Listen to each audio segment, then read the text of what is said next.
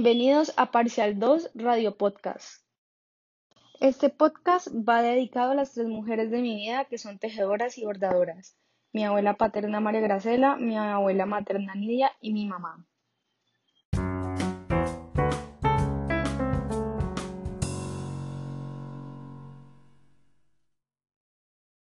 Como he mencionado en mi diario, una de las personas importantes en mi vida es mi abuela paterna María Graciela Castillo, quien de cariño llamábamos Chela, la abuelita Chela.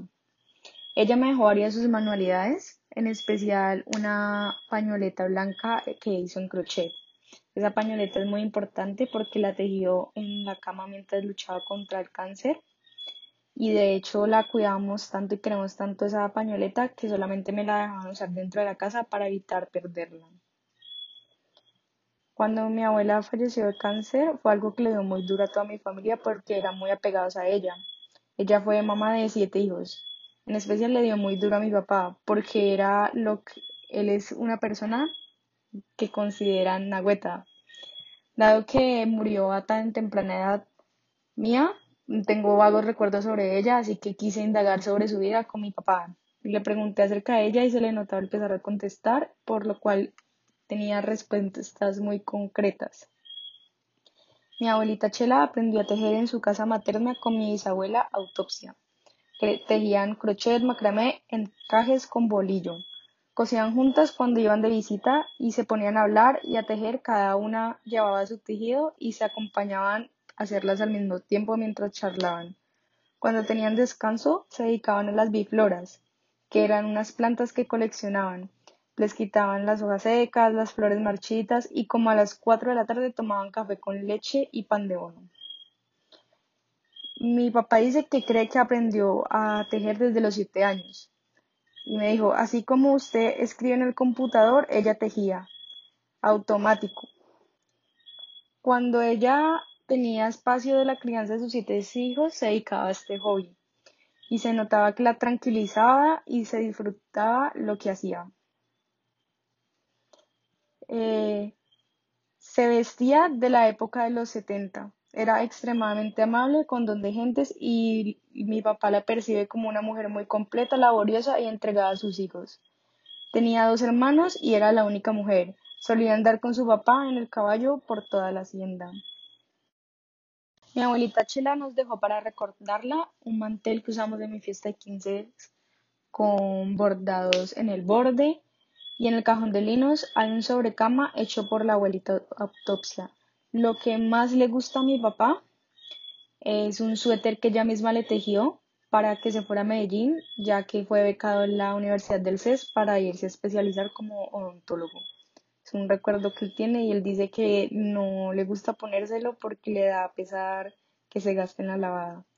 Quien proveía a la abuela era mi abuelo Pepe, es decir, su esposo, y ella se dedicaba a las tareas del hogar. Cuando eh, mi abuelo falleció, que falleció primero que la abuelita Chela, mi papá fue el que se encargó de suplirle sus materiales para sus manualidades. Y ella le daba tejidos a todo el mundo, a la familia.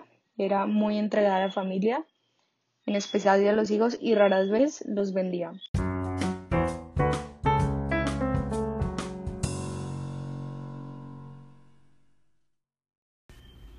Por su parte, mi abuela materna, Nidia Becerra, aprendió a coser desde los 13 años. Empezó haciéndole a sus hermanos ropa, en especial camisillas y la ropa interior. También aprendió a bordar en el colegio con las monjas. Y, todo lo que he aprendido lo, lo, he hecho pues con mucho gusto y me acuerdo de, de las señoras que me facilitaban las las cosas para que yo las máquinas o lo que necesitara, porque en ese tiempo yo no tenía máquina de coser y una prima de mi, de mi esposo, eh, una prima de mi papá, me, me prestaba la máquina y me la enseñó a manejar y todo eso es cosas que me han servido mucho. Lo que más me gusta es eh, las manualidades y el arte, porque yo pinto al óleo, yo hago cerámica a mano, me gradué en eso, en, soy restauradora de, de, arte y me gusta mucho todo eso. Sé, muchísimas cosas. Fui profesora de, de ¿cómo llama eso? no, sí, en el colegio Jefferson.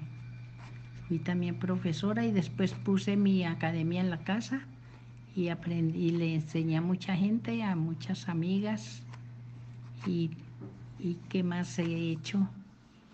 Eh, lo último que me dediqué más que todo fue a la restauración, que todavía hago restauraciones y a pesar de mis 87 años, que todavía estoy funcionando con esas cosas.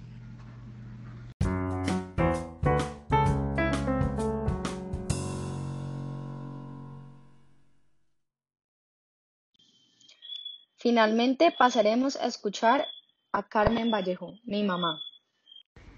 Bueno, fui única hija, cuatro hermanos y yo. Estudié en un colegio que era solo para mujeres en ese entonces y por supuesto daban clases de costura. La señora Leonor desde segundo de primaria, ella nos enseñaba a bordar, bordé muchas cosas como individuales, manteles, eh, cuando estaba en el colegio. Y eh, pues tenía, empecé a abordar y me gusta mucho desde que tenía ocho años, ¿sí? Porque eso era una clase en el colegio. Así como se recibía ciencias o matemáticas, teníamos que recibir costura, así se llamaba esa materia.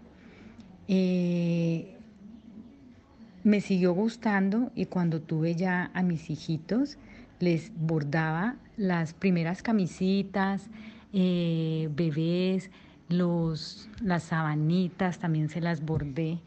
Y pues para mí eso ha sido como un, espacio donde eh, comulgo conmigo, estoy tranquila, me gusta mucho, me da mucha paz, mucha serenidad.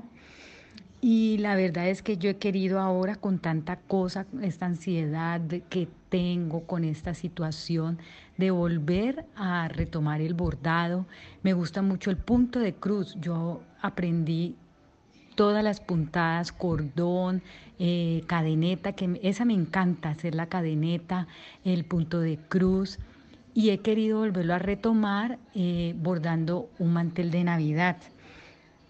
Todas esas cositas, como yo las valoro, ¿sí? porque son hechas con mucho amor, con mucho eh, dedicación, siempre se las dejé a mis hijos. Es más, yo tengo todavía guardadas las camisitas bordadas por mí y a personas que yo estimaba, que sabía que la iban a apreciar.